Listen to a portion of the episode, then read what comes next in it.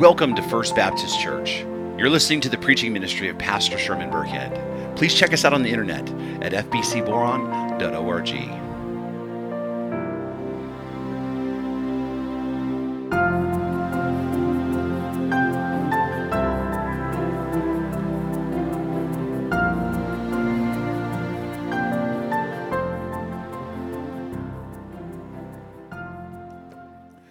So if you have Bibles, please take them out and turn with me to Romans um, chapter 1.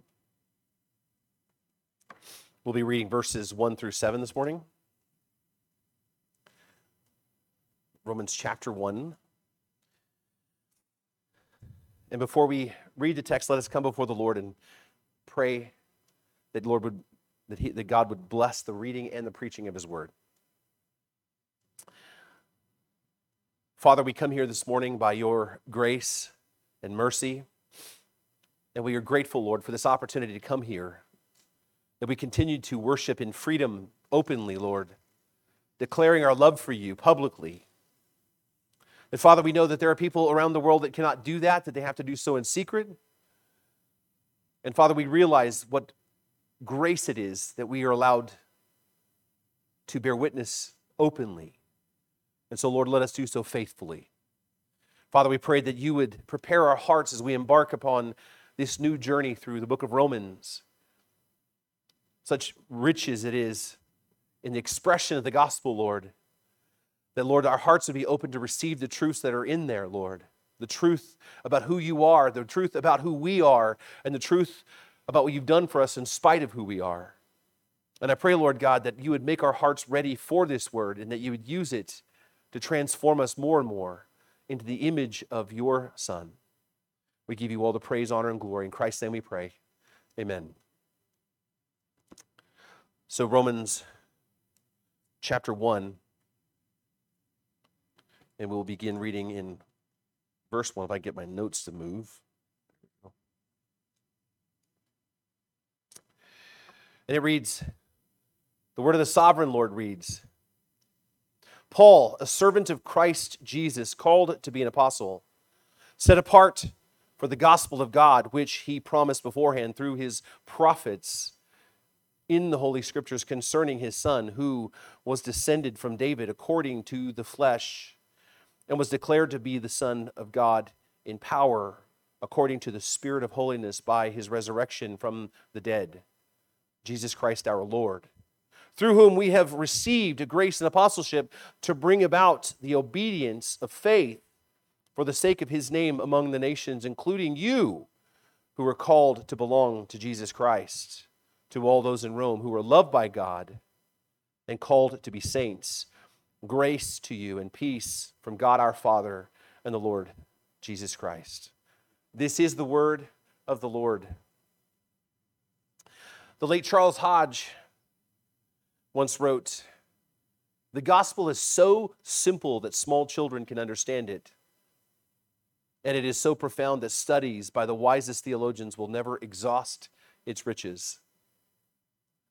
The gospel, the good news, perhaps the most important truth in all of existence.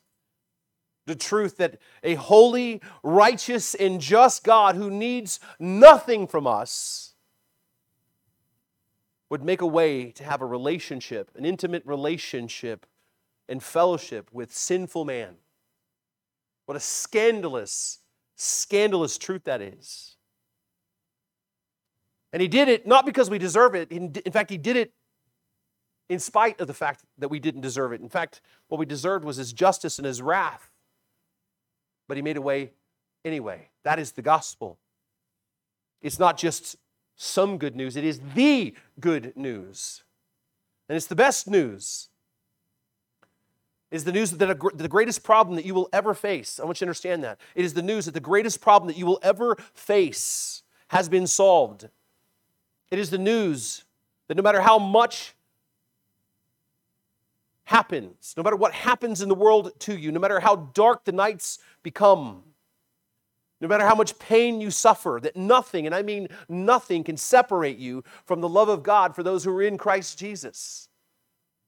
It is the good news that the worst that the world can do to you is to take all of your stuff and maybe even take away this temporary life that's going to end anyway. But that the world cannot pry you out of the Father's hands. That the world cannot loosen Jesus' grip upon your life. And it's not because of your effort. It's not because you're holding on to Him, it's because He's holding on to you. It's because of God and what He's already done for you. The gospel is life giving, life sustaining, hope inspiring, and strength granting. It is the truth that has changed the entire world. It's a truth that's older than the universe itself. The gospel is the greatest expression of who God is in His glory. It reveals His justice, it reveals His holiness, it reveals His sovereignty, it reveals His manifold wisdom, it reveals His unfathomable love, and it reveals His inexhaustible grace. That phrase right there almost always brings me to tears. Inexhaustible grace. And the gospel is so simple that a child can grab hold of it, but vast enough that we would never fully learn all there is to know about it. This gospel is the focus of this brand new series that we're starting on the book of Romans, subtitled The Power of the Gospel. Right? And I just want to be upfront with you. I am excited about this new journey that we're about to embark on because this is one of my absolute favorite subjects, as, as you well know. And the letter of the Romans is one of my favorite books. I've been studying the book of Romans for years. All right, and what may surprise you is I began preparation for this sermon series in 2017. That's when I began preparing to teach through this book. But rather than jump right in and actually tackling that through a sermon series, I, I thought I would just go ahead and, and test out the waters in a Bible study that we did on Friday mornings that lasted well over a year. In fact, we began this Bible study February 3rd, 2017, four years, seven months, and 26 days ago. And I taught through Romans in 58 different lessons. And it was an in depth exegetical Bible study. And in preparation for that, I studied the text in English and also the original languages. I studied the grammar and I read several different commentaries and articles, and I listened to more sermons than I care to remember on this particular book. And and since that time, I've continued to study this text, and, and now I'm even reading additional commentaries on Romans. In fact, uh, one of my deacons was in my office one day and, and he saw a book on First Timothy. And he says, Oh, you got a whole book on First Timothy? I said, I've got five books on First Timothy. I said, You should see how many books I have on Romans. Right? But I continue to learn as I continue to study this after all these years. And uh, I had somebody ask me this morning said, So what do you think? Two years, three years to get through this? I have no idea. All I know is that we'll, we'll get through it when we get through it, right? But uh, my aim is to help you. My aim for this is to help you walk through the gospel, I mean, the, through the book of Romans. Um, but I want to do so in a way that helps you to see the glorious, multifaceted beauty of the, of the gospel. And in, love, and in light of that, I want you to fall in love more with Jesus as a result of that. Um, because he is the central character of the gospel.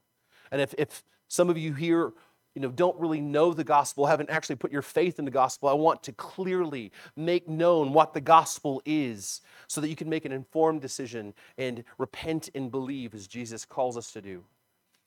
And so, with that, I want you to uh, turn with me to Romans chapter 1, and we'll begin this journey together. Now, before we jump in and actually read the text, uh, there's a couple things that, that we need to know. First of all, Romans is the clearest, most complete explanation of the gospel of Jesus Christ in the entire Bible. All right, the Gospels, Matthew, Mark, Luke, and John, tell us what Christ did in history, and they give us an indication of what it meant. But this letter unpacks for us in great detail what the gospel means, the depth of all that was accomplished by Christ through the gospel, and then how we then are to live in light of the gospel. This is the part that we see in the second half of the book of Romans. And so, the central theme of this letter is the gospel. Paul is setting out to explain in vivid, living color what the gospel is, what the gospel has done, and the hope that the gospel continues to give. And if we're going to understand what Paul's communicating here about the gospel in this letter, there are a few things we got to keep in mind. And the most important of those is context. You've heard me say it before, and I will say it again until I'm done preaching and the Lord takes me home. Context. Every verse of this book, just like all other books of the Bible, must be read and understood in its original context. And that context includes literary context, cultural context, and historical context. Right? In fact, let me just briefly say a word on those three things. I won't spend a lot of time on this, but I think it's a helpful reminder.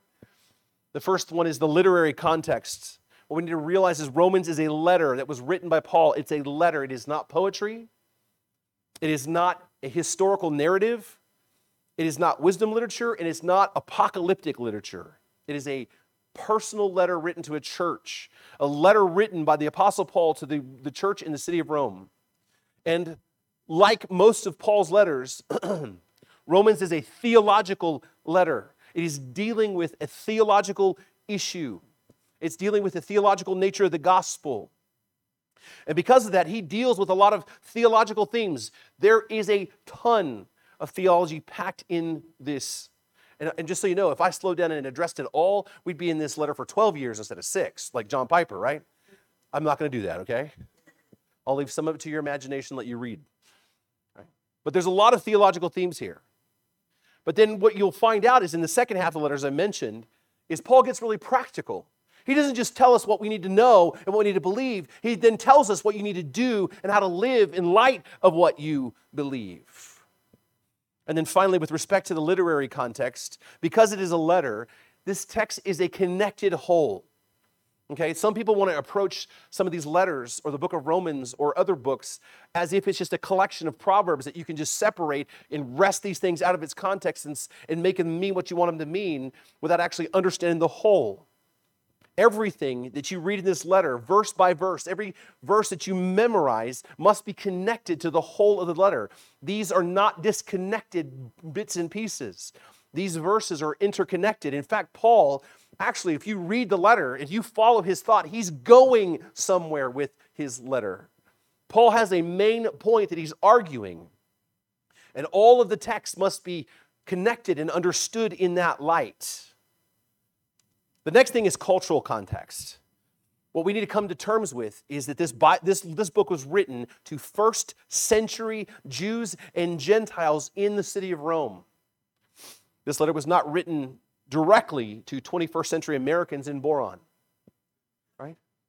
And, I, I know that that's, that should be, go without saying, but there's a tendency for us to read the Bible in light of our own cultural context as if it was written directly to us, and then our cultural context then makes sense of what's happening here. We need to work at getting clear about what Paul's intentions are when he writes here. And if we're going to understand this, we need to understand what was happening culturally at the time and how that affects the meaning of the text. And then there's the historical context. What was happening in history at the time? Paul wrote this letter in 56 AD from Corinth, um, right before he went back to Jerusalem and was arrested. 56, by the way, that's 26 years after the death and resurrection of Christ, the first century eyewitness document. Paul had not yet been to Rome at this point, and neither had any other apostle. This is an important point for us to understand. Paul had not visited Rome, and neither had any other apostle at this point of the writing in Romans. In fact, it's most likely, unlike the other churches, the Roman church was probably founded not by an apostle, but it was started by a group of of Roman Jews who became believers in Jerusalem at the day of Pentecost. If you remember, the very first day that the church began, Paul, I mean, Peter preached the sermon, the very first one. Remember the tongues of fire, and everybody's hearing the gospel in their own language, right? Those, those Jews who lived in Rome, who were there visiting at Pentecost, then went home and then began the church in, in Rome. They began their, their, their Christ community there. And so the church was as, as was most of the churches at the time, predominantly Jewish when it started. But then in 49 AD, Emperor Claudius had ordered all the Jews to leave Rome. It's a little detail that we don't really pay attention to. AD 49, Emperor Claudius ordered all the Jews to leave Rome and he banned ethnic Jews from the city. This then caused the church to become primarily Gentile overnight. Right? Which means the church went from being very Jewish in its culture to becoming very Gentile in its culture. I mean, here's the thing you take somebody who's born and raised a, a very conservative Baptist and you go put them in a Assembly of God church, there's a little difference in culture, right? Right? You take somebody who, who's from an Assembly of God and you put them in a conservative Baptist church, they're like, wait a minute, how come people aren't raising their hands? And, you know, it's, it's a little different experience. Well, it's the same thing here. It's a radically, it's a radical different shift. You went from a Jewish church to a Gentile church. But then by the time Paul wrote the letter, they had allowed the Jews to come back to Rome and back to their lives. But when they came back, they found that the church, the leadership was predominantly Gentile in culture and it wasn't going to change. And because of this, there was a great deal of tension in the Roman church between those two groups. The Jews one time felt that they were better Christians. Why? Because they were Jewish. They were connected to Jesus through that. But the Gentiles thought they were better Christians because the Jews obviously had been rejected by God, or so they, they thought. And so Paul, you know, when we read the letter and he talks about Jews and Gentiles, you can kind of see that tension and how he's trying to help resolve that tension. Now, the last thing I want to mention here um, before we jump in here is why Paul wrote this letter. What was his purpose? The letter to the Galatians, Paul wrote that letter to correct the church there because they were believing a false gospel. Right? The letter to the, to the Corinthians, he wrote that to de- deal with egregious sin in the church. And then, as we know, he wrote the letter to First Timothy to, to encourage Timothy to do his job and bring reformation to the church there. Right? Why did Paul write Romans? Well, there are three themes that we just kind of need to keep in mind as we go along. Three reasons. Number one, Paul's writing this letter because he's trying to build a relationship with the Roman church because it's his intention to go further west and he wants to create a new church home in Rome so that he has a base of operation. Number two, he wanted to resolve the tension between Gentiles and Jews in the church and bring unity. If you will read through Paul's letters, you will find unity is an important characteristic of all of his letters. He is always encouraging unity amongst believers between slaves and masters, between husbands and wives, between Jews and Gentiles. But number three, most importantly for us, the primary reason he wrote this is he wanted to outline the foundational theology of the gospel for the Roman church. Remember, they didn't have an apostle over them. And you've got to remember, they're getting these teachings from what they heard in, in Pentecost, and then they're building off of their, their already established kind of theology that was from the Old Testament. He was wanting to make sure that they clearly understood the gospel and that all of the Romans were on the same page as the rest of the Christians around the world. He deliberately and completely lays out in detail the gospel of Jesus Christ so that the Roman church knows exactly what the gospel is and what the gospel does, and then how to live in light of the gospel. In fact, Paul gives us the clearest, fullest explanation of the gospel entire Bible. In fact, it's been said by many theologians that we just simply wouldn't truly, fully understand the gospel were it not for the book of Romans. And so, this right here is Paul's masterpiece theological work. This is an exquisite treasure of the gospel of, um, of Jesus Christ. In fact, I think John MacArthur uh, wrote a book on this calling, calling it the gospel of God. And so we, 2,000 years later, greatly benefit from this exposition. And so let me just make you a promise as we get started. As we go through this letter together, if you're in Christ, this book will challenge you it will make you fall more in love with Christ because of his overwhelming grace. And if you're someone who isn't in Christ, you will come to know what the gospel really is. Not what the American culture says that the gospel is, not what atheists think that it is, and not what many theologically anemic churches say that it is. You will learn that the gospel of Jesus Christ, what it really is, and what Christians historically have believed from the beginning and continue to believe all the way up to today. Because this explanation that Paul gives us is crystal clear. So turn with me again to Romans chapter 1 and let's just start this journey together. Romans chapter 1. And the first thing, first thing I want you to notice when you look at those first seven verses, what is the, the stunning thing that you see about that text? is the punctuation. Now, understand the Greek manuscripts didn't have punctuation, right? And the punctuation we have here best represents scholars' attempts to, to, to represent the structure of the text, right? But when you trace out the flow of thought, what, what, what you notice is, is there's a whole lot of commas in that text. And there's only one period. And where's that at? It's the very end of verse 7. And what does that tell us? It tells us that even though there are seven verses, this is one, one long run on sentence. My kids have accused me of being able to go on and on and on and on, but Paul, I, I can't hold a candle to him. This is classic Paul, by the way. If you've read any of his letters, you will see this feature. He starts talking about something, and next thing you know, he interjects something else, and then there's another parenthetical reference, and the next thing you know, the sentence is a paragraph long, which can make interpreting the text a bit of a challenge, right? If you'll even take the time to interpret the text. And, and I say that is because if you're like me, you will read the greeting like this, and you'll think, well, this is a lot of flowery language, including verses 8 through 15. And you'll think, well, this is just an extended greeting to the people in Rome, and it really doesn't have anything to do with me, right? There's not anything really theological here or practical value for us today, right? Because the important stuff in Romans, as I would think, doesn't begin to verse 16. What happens in verse 16? Well, Paul says, For I'm not ashamed of the gospel, for it is the power of God for salvation for everyone who believes, to the Jew first and also the Greek, for in it the righteousness of God is revealed. Uh, from faith for faith, as it's written, the righteous shall live by faith. For me, this has always been where it started, right? By the way, this those two verses is the theme of the of the Bible, and those are the two verses that actually transformed Martin Luther's heart and that began the Reformation 500 years ago. If you're like me, you begin studying there because that's where the good stuff is, right? But if you're like me, you would be wrong.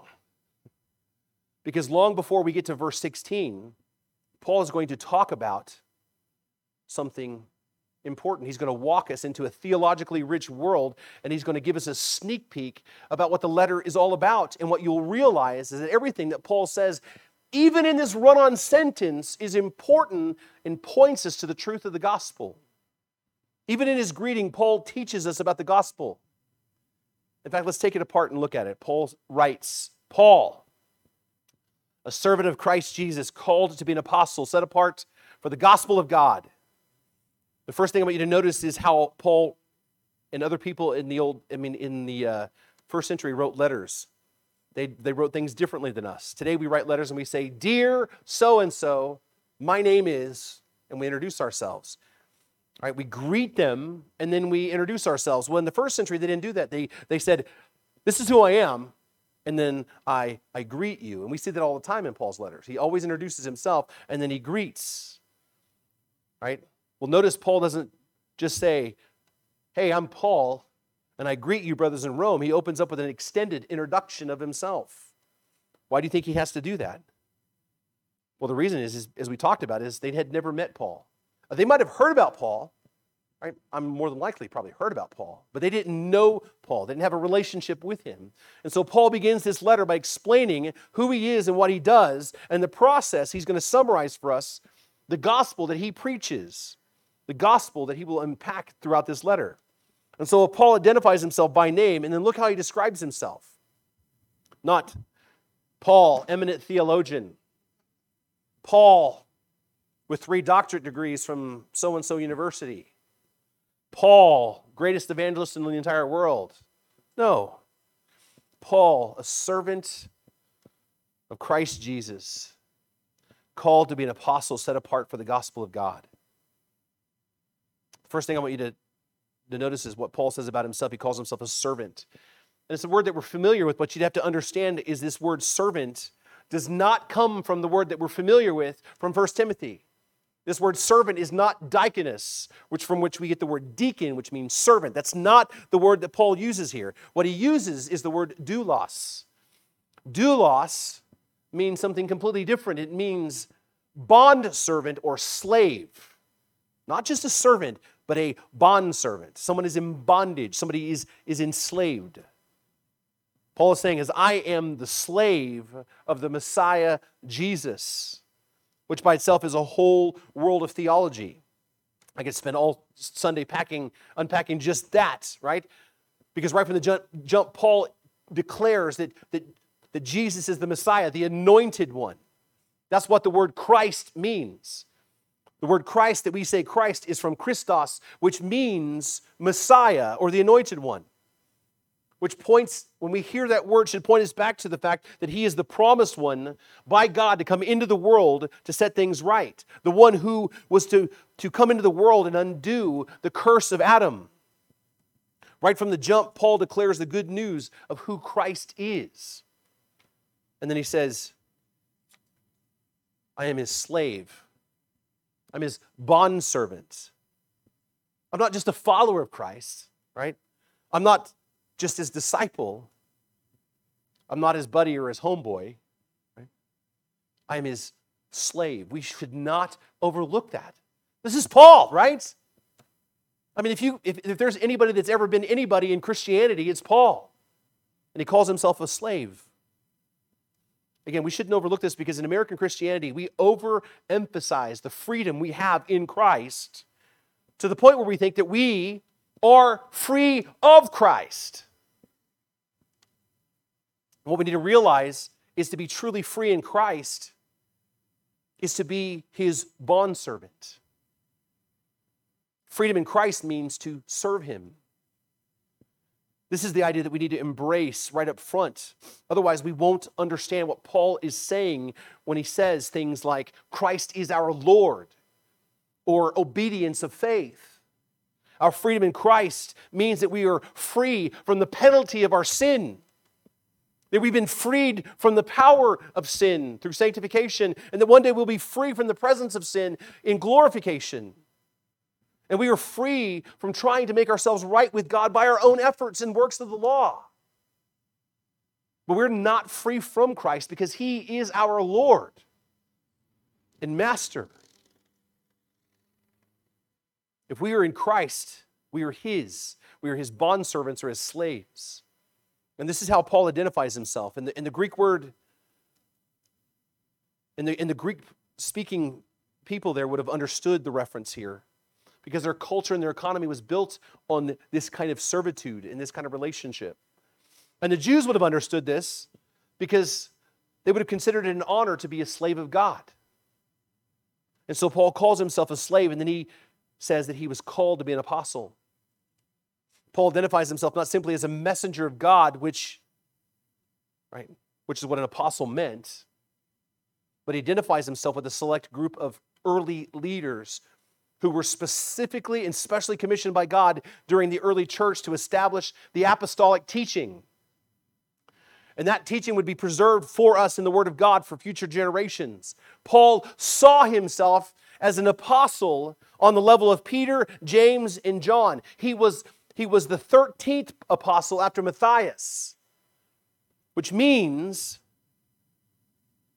he has a special authority to speak to churches and bring correction and discipline. And his words are recorded in the book of Romans as theopneustos, or the very breath of God, or God's word.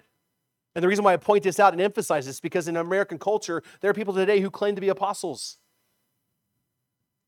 In fact, there's a whole group of people called the New Apostolic Reformation that they claim to have divine authority like Paul did. Now, I've heard people say, well, you can't fault people for using the, the term apostle because it just means messenger, representative of God. And, and really, we in Christ are all, all of us are that. And that is true in that sense, yes.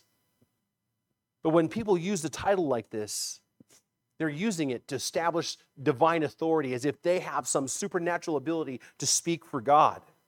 And what we need to understand and embrace and insist on is there are no new big A apostles.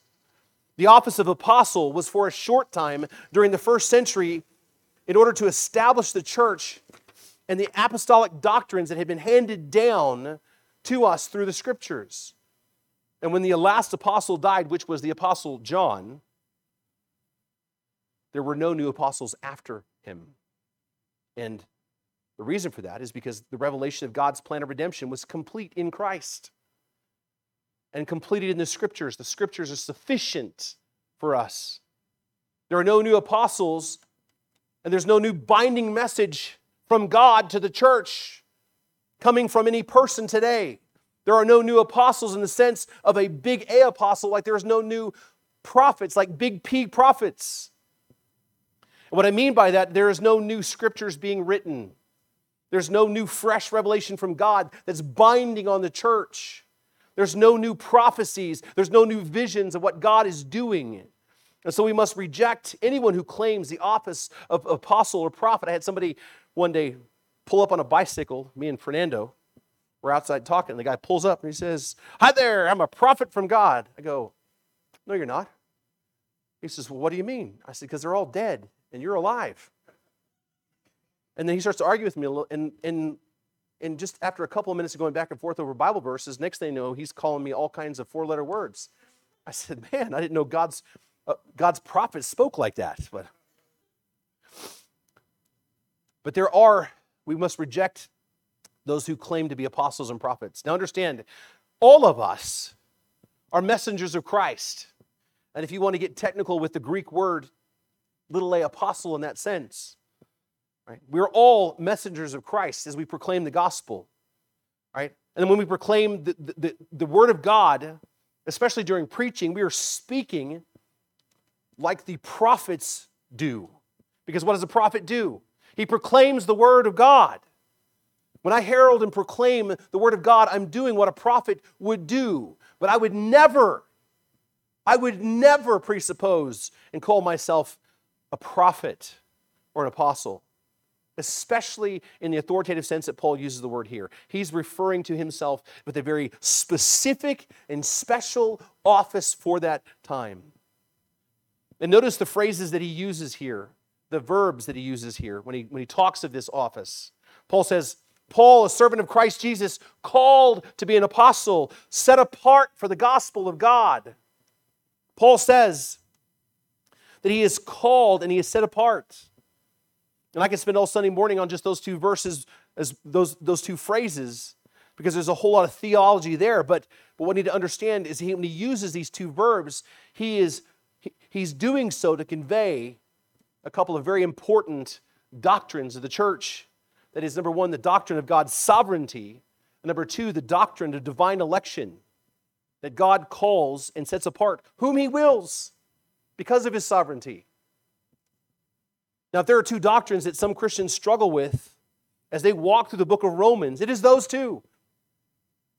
But hear me, you cannot honestly read through Romans in context and escape these reoccurring themes of God's sovereignty and His divine election of those who God saves and those who He appoints to leadership. It's inescapable. The only way to escape it is to ignore it or just to talk around it. I mean, the word for called here is from the Greek word that conveys the idea of a divine calling, a calling from God. And it's used in this letter over and over again. In fact, it's used twice more in this text. And this expresses the idea that someone's being summoned by God to an office or to salvation. I mean, think about this. Who is the one who called Paul to be an apostle? Yes, Jesus, God Himself. And then the word set apart. Who set him apart? God. God divinely set him apart. Paul uses the expression set apart in a way that conveys God's divine sovereignty, and he did the same thing in Galatians chapter 1, where he writes, right? But when he who set me apart before I was born and called me by his grace was pleased to reveal his son to me in order that I might preach him among the Gentiles. Paul clearly believes that God is the one who sovereignly selected him for salvation and the role as an apostle. And this expression conjures up the words from the prophet Jeremiah. By the way, he, he gives that illusion, right? In Jeremiah chapter 1, verse 5, it says, He says, Before I was formed, before I formed you in the womb, I knew you. And before you were born, I consecrated or set apart you. I appointed you as a prophet to the nations. Paul clearly sees this appointment and salvation as the Greek word expresses a divine appointment. It's the sovereign work of God. God's sovereignty and divine election are foundational themes that run throughout this entire letter. And I will say that you're not going to fully grasp this gospel unless you wrap your head around that understanding. Because as we will see, this letter will come back to this theme over and over again, and Paul will make it clear that salvation is 100% the work of God. And so Paul says, Paul, a servant of Christ, called to be an apostle, set apart for the gospel of God. Paul introduces us to the central theme of the entire letter, the gospel. We will hear that word over and over and over again. The gospel is what is that the letter is what the letter is all about. And what we're going to see here is Paul is going to unpack for us in this little short introduction a brief theological summary of what the gospel is about. Notice he says he was set apart for the gospel of God. What we need to see here, the first thing we need to understand about the gospel is the gospel is of God. That might seem like a minor point, but it's but it's a major theme. Why? Because it's about God. The entire book of Romans, the entire Bible is about Him, and the gospel is of God. It is God's gospel. It's not mankind's gospel. It's not Paul's gospel. I think we lose sight of this, right? It is God's gospel. The gospel comes from God. It is the good news that He created. And what we need to understand as we think about the sovereignty and divine election is the gospel is not God's response to Israel's failing to accept Jesus as the Messiah, as some Christians believe. The gospel is not plan B. That God, you know, offered Jesus to the Jews and somehow they reject him, and then now we'll go plan B with, with the Gentiles. This is, this is one of the failings of the early dispensational thought was that, that still permeates a lot of modern Christianity as they try to interpret the Bible through a certain lens. They believe that God's plan A was simply to just to save ethnic Israel. That, that God's plan has always simply just been about them, but that when, but then when uh, they rejected Christ, that somehow God said, okay, that didn't work, so let's go to plan B. And that then through plan B, he extends salvation to the rest of the world, and that, that Gentiles weren't included in the original plan. What we need to understand is that simply not true. As the letter of Galatians makes clear, plan, God's plan A was always to save his people. And his people have been and always will be the elect throughout history, both Jew and Gentile. You see, the Jews thought that they were only the ones to be God's people and could be saved because they knew God would save his people. And they thought that they were the only ones who qualified. And that's how they, interp- they interpreted the entire Old Testament. But as Paul makes it plain in this letter and in the letter to the Galatians, is God's people Abraham's children are not those who are biologically descended from Abraham, but those who have faith in Jesus Christ. Read Galatians, specifically that part where Paul says that about Abraham's descendants are those who have faith, children of the promise. And this was the plan in eternity past. God's gospel was created in eternity past as the covenant of redemption. This includes God's offer and command to Adam in the garden. This included the fall. This included Judas betraying Jesus. This included the Jews' rejection of the Messiah. And it included the grafting in of the Gentiles. The gospel of God's divine plan of redemption was evident all the way through the Old Testament. In fact, Paul even says that. He says that he was set apart for the gospel of God, which he promised beforehand through his prophets in the Holy Scriptures. Paul is clearly saying that the gospel that he is preaching is not some new development in history. It is not some new idea. It's not a plan B. The gospel is fully realized in Christ, was promised by God beforehand through his prophets in the Old Testament. The Old Testament bears witness to the gospel. You see, there are people who believe that, that the people in the Old Testament were saved by obeying the law, and then that people today are saved by the gospel of grace, that somehow God's plan has changed over time. It's just simply not true. All of God's elect are saved by grace through faith in the gospel, the same gospel, which is promised, which is the promise that God will send somebody to redeem his people that goes all the way back to Genesis chapter 3. God said to the serpent in Genesis chapter 3, verse 15, I will put enmity between you and the woman, and between your offspring and her offspring, singular. He shall bruise your head, and you shall bruise his heel. God promised right after the fall that he would send someone into the world who would crush the skull of the serpent, and as a sign of that promise, what did God do? He killed an animal to cover them in their shame. A picture of the sacrificial system and the picture of Christ's atoning work. And this is the theme that runs throughout all the Old Testament. This is the theme that underlies all that God has done from the Exodus to, to God using Joseph to bring, to bring his brothers to, to life and salvation, even though they sinned against him, to the promises he made to King David about his offspring and how he'd sit on his throne forever. It has always been throughout the Old Testament about the gospel. Every person in history has been saved by grace through faith in the Messiah. In the Old Testament, people looked forward to the promised one to come by faith. In the New Testament and beyond, we look backwards in history on the promise that was fulfilled by faith. Look what Paul says next in the text. He says that he was set apart for the gospel of God, which he promised beforehand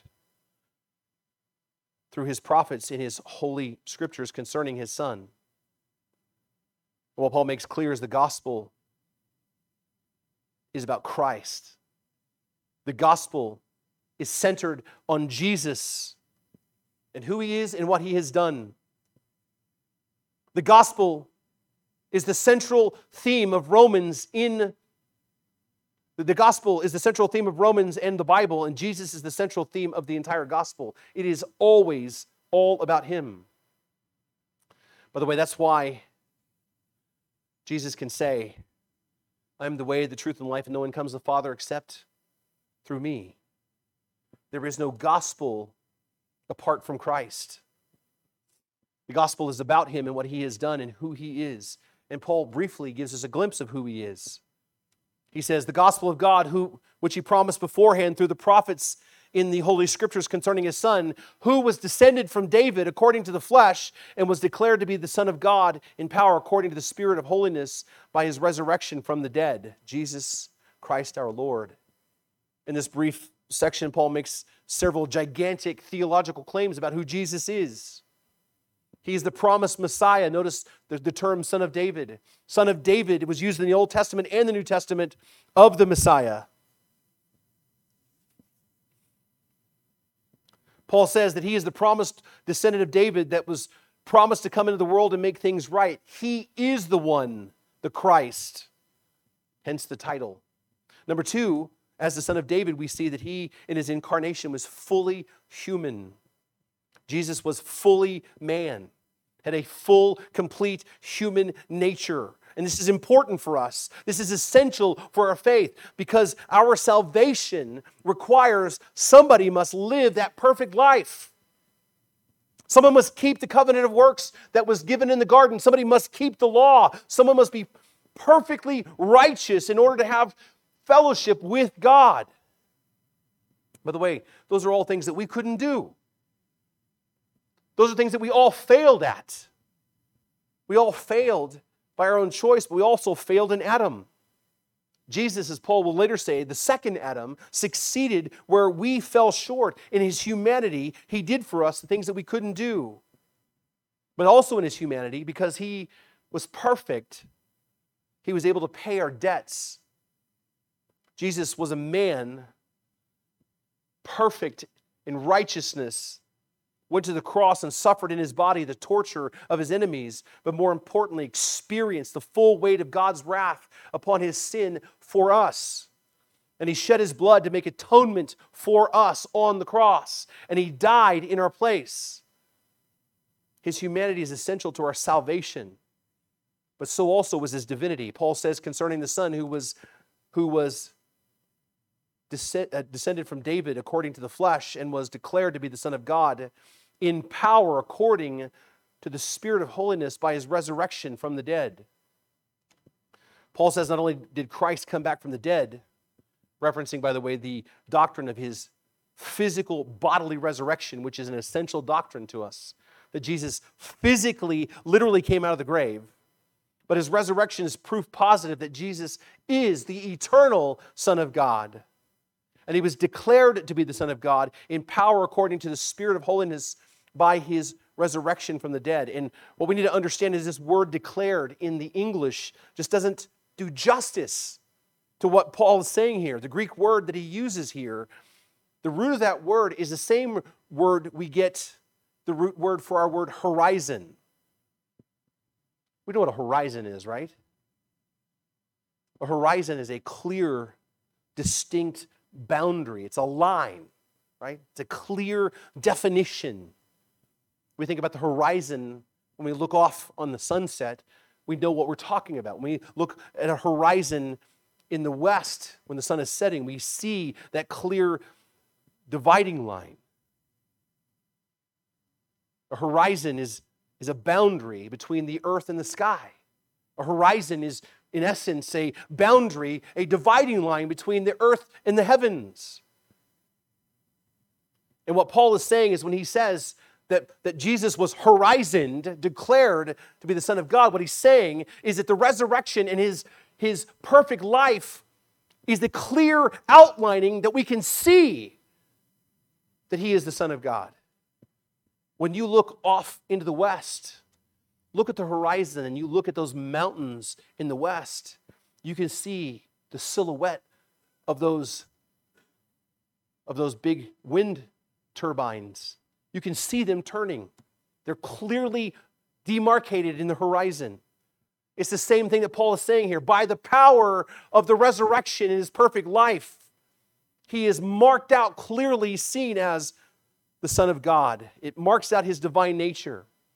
And so, in this brief description, Paul says that Jesus is the Messiah. He's fully human, fully divine, resurrected from the dead. But he also says one more thing. He said, The Son of God, in power according to the Spirit of holiness by his resurrection from the dead, Jesus Christ our Lord. Paul rounds out this opening theological discussion about Jesus by making it clear that he is our Lord. Notice this. He doesn't just introduce Jesus as his Savior, though he is that. Right? He says that he's the Messiah, fully man and fully God, but he is our Lord. This is another foundational thing that's missing from modern day Christianity is the, the truth of Christ's lordship. In fact, there's a predominant 20th century movement that still exists today that claims that you can make Jesus your Savior but not your Lord.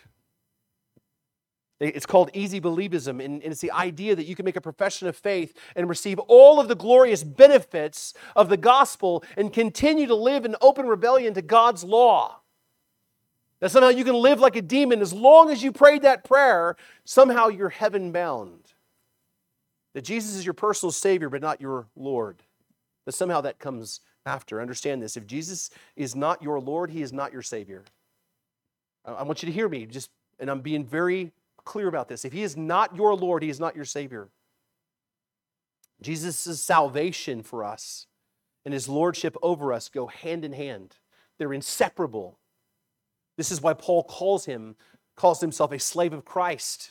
He, Jesus, is the undisputed Lord of all, as we sang this morning, the Lord of our life. Jesus Christ, the God man, the resurrected King, is the Lord of all, the owner of all. So Paul says the gospel of God is promised in the Old Testament, is centered on Christ and who he is. But then Paul explains the purpose of the gospel. He says, The gospel of God concerning his Son, Jesus Christ our Lord, through whom we have received grace and apostleship to bring about the obedience of the faith for the sake of his name among the nations. In this text, we see the purpose of the gospel. It is for the sake of his name. Whose name? Jesus' name. And who is Jesus? God in the flesh. You see, the purpose of the gospel is the glory of God. That's what it's all about. It's about God and His glory. Right? Notice the purpose is not simply to make humans happy. The purpose is not of the gospel is not to make humanity nicer to one another, though many people will say that's really the purpose of Christianity. The purpose of the gospel is not to teach us somehow to love one another. That's a byproduct of the gospel. The purpose of the gospel isn't even to save sinners. Again, that's part of what the gospel is about, but that's not the purpose of the gospel. The purpose of the gospel is to bring glory to God, to glorify Him. That is the purpose. Why? Because that is always the purpose of everything that God does. And everything that He creates is about His glory. In fact, what does our, our catechism say about the purpose of man, the, the chief end of man? Question number two Man's chief end is to glorify God and enjoy Him forever. That's why we were created for. We were created to glorify God. We were redeemed to glorify God. And we will, and we will be brought into heaven by His grace. For what purpose? To glorify Him for eternity. That's the purpose of the entire universe, by the way. And that is the purpose of the gospel to shine the light of God's glory all over the world, which brings us to the scope of the gospel. Paul says the scope of the gospel is to bring about the obedience of the faith for the sake, for, uh, for the sake of his name among the nations. The thing that we realize is the gospel is not some secret society. It is not some, some private faith tradition. Well, it's my private faith tradition. I just kind of keep it to myself, you know. The gospel is not reserved for a select few people like the Jews. The gospel is to be declared and heralded to all of the nations. It's to be spread all over the world. It has been part of God's plan since eternity past to redeem himself a people from every nation, tribe, and tongue. The gospel is for all of the nations. But also notice what the gospel produces. It produces obedience of faith. Paul says that he has received a grace and apostleship to bring about obedience of faith. Now, this is certainly a peculiar expression because, because doesn't Paul say that, that, that he was, you know, that we've been saved by grace? But he says here he was given grace and apostleship to bring about obedience of faith, not just simply bring about faith. What does he mean by obedience of faith? Well, Paul is not saying that you're saved by obedience, nor is he saying that your faith is the product of obedience. On the contrary, Paul is saying that our faith in the gospel produces obedience. The gospel calls us to repent and exercise faith in Christ, and in turn produces in us, as a byproduct, obedience. And this makes sense in light of what Paul says about Jesus being Lord and him being the slave. You see, the natural byproduct of the gospel in the Christian's life is to obey. Why? Because as we, will see in Romans later on, those who come to faith in Christ have a new nature. They are brand new, they are made new creatures. Their hardened hearts of stone have been changed and transformed into hearts of flesh. By the way, this is what we'll see as we get to Romans 9. The fact that God is the one who transforms our hearts. And with that, this new heart that comes a new nature and new desires. The God that you once hated and rebelled against, you will love and want to obey. The sin that you once loved and held dear, you will despise and begin to turn away from. Those in Christ are radically transformed. And the result of that is a life not using your freedom to sin, as Paul address, will address later on, but rather to use your freedom to glorify God through your obedience. And so the gospel is of God. The gospel is promised in the Old Testament. It is centered on Christ. It is for God's glory, declared, is to be declared throughout the world, and it produces obedience in those who believe and are saved. But the gospel saves those who God seeks to save through his sovereign election. Look what Paul says. We apostles have received grace and apostleship to bring about obedience of the faith for the sake of, the, of his name among the nations, including you who were called to belong to Jesus Christ, to all those in Rome who are loved by God and called to be saints. Let's just take a quick deep breath here and think about this. Paul uses the same word called again. It's the same one. So when he used before, and he uses it twice in this section, speaking of the Romans, right? And he's speaking about divine, God's divine calling. He says the Roman Christians are called to belong to Christ. And they were called to be saints. And the word saint itself, right, is a word that means consecrated ones, or guess what? Set apart ones. And so we see this repeated theme of being called and set apart in this short section. Now, I've read some who will say that this calling that Paul's talking about is just generally a, a general call for people to believe in Christ. But the context doesn't support that. And not to mention, Paul's call to be an apostle is not a general call for everyone to be an apostle. It was a specific divine call to Paul. Not to mention the scriptures over and over again bear witness to God's specific effectual calling, as Paul will later speak on in Romans chapter 8. It's one of our favorite verses, right? Romans 8 28. And we know that for those who love God, all things work together for good. For who? For those who are called. Literally, the called.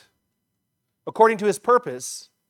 For those whom he foreknew, he also predestined to be conformed in the image of his Son, in order that he might be the firstborn among many brothers. And those whom he predestined, he also, what? Called. And those whom he called, he justified, and those who be justified, he also glorified. Paul's talking about God's sovereign work in salvation, which is the idea that Peter repeated, by the way. What did Peter say in 1 Peter chapter 1, verse 10? Therefore, brothers, be all the more diligent to make, make your calling and election sure. How about Jesus? John chapter 6, verse 44. No one, who? No one can come to me unless the Father who sent me draws him, literally, drags him.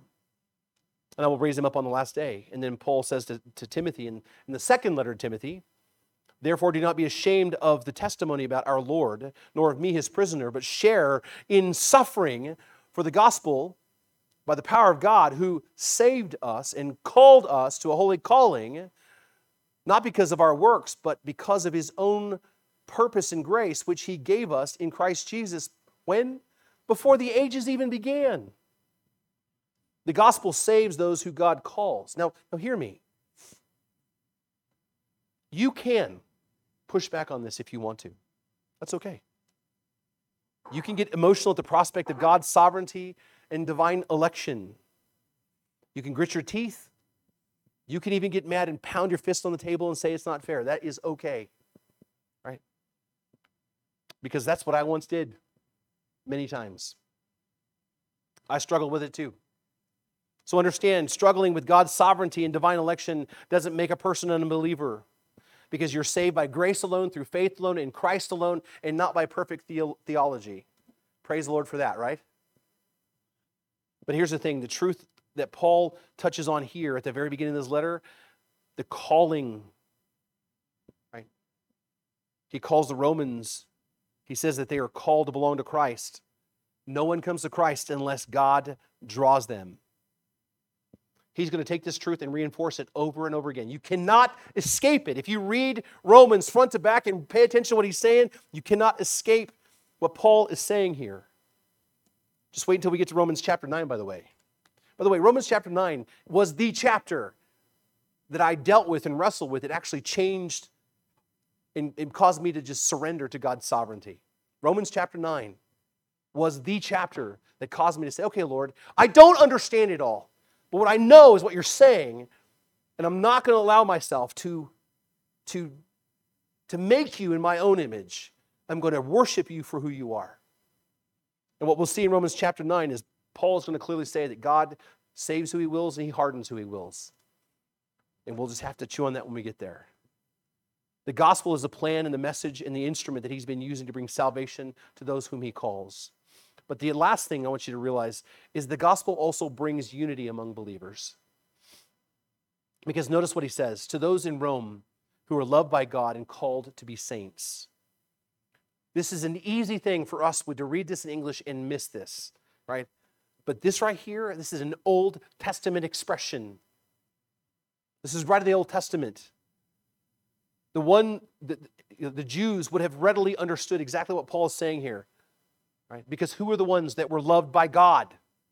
God's people, right? And who were the saints? Who are the set apart ones? God's chosen people. And that's exactly how the Jews of old viewed themselves those loved by God and those set apart by God. And many Jews, including some who professed faith in Christ, believed at one time that the Jews were the only ones that could be saved by God and that they were the only ones loved by God and called to be saints. But here Paul is using this expression of the Romans collectively to a church that is largely Gentile. What is, what is Paul saying? That those who belong to Christ, whether Jew or Gentile, are those that are ones that are loved by God. Theirs are the ones that are set apart by God. Both Jews and Gentiles are saints. They have been reconciled together in one body, in one family. This is a message that, that we should take out of here to the rest of the world, by the way, because the gospel unites us in Christ. For all the differences that we could possibly have amongst us and others in the world, is the gospel unites us in Christ. It tears down the dividing line between Jew and Gentile. It tears down the dividing line between slave and master between male and female, even between black and white. It tears down the walls of nationality, ethnicity, and economic status. And those people, we are united into one family the family of God. Every one of us in this room who profess Christ, we are united for all the differences we might have in background and experience we are united under one banner, Christ Himself, into one body, Christ Himself. And that's what, Paul, Paul is saying here is the gospel unites us. In fact, notice the greeting here. Again, something else we'll overlook. It says, Grace and peace. Grace to you and peace from God our Father, the Lord Jesus Christ. Grace was the common greeting for the Greek people, by the way. That was the expression that they would use. And then peace, obviously, was the Jewish shalom, right? That was a greeting of the Jews. And what you see is Paul is taking and adopting this hybrid greeting and expressing unity and also blessing that comes through Jesus Christ. And with that, the Christians experience both overwhelming grace, but also peace with God through the finished work of Christ on the cross. And so, unity the gospel brings unity amongst believers.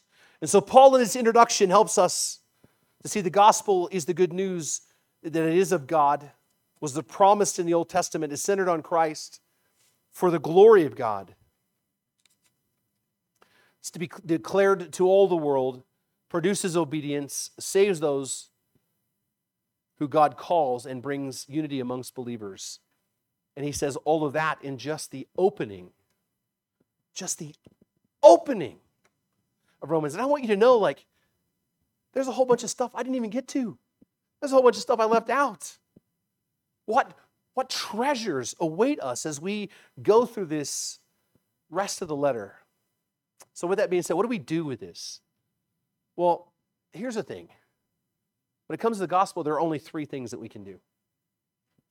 Number one, know the gospel. Number two, believe the gospel. Number three, proclaim the gospel. We as Christians must know it back and forth. It should be the center point of our life.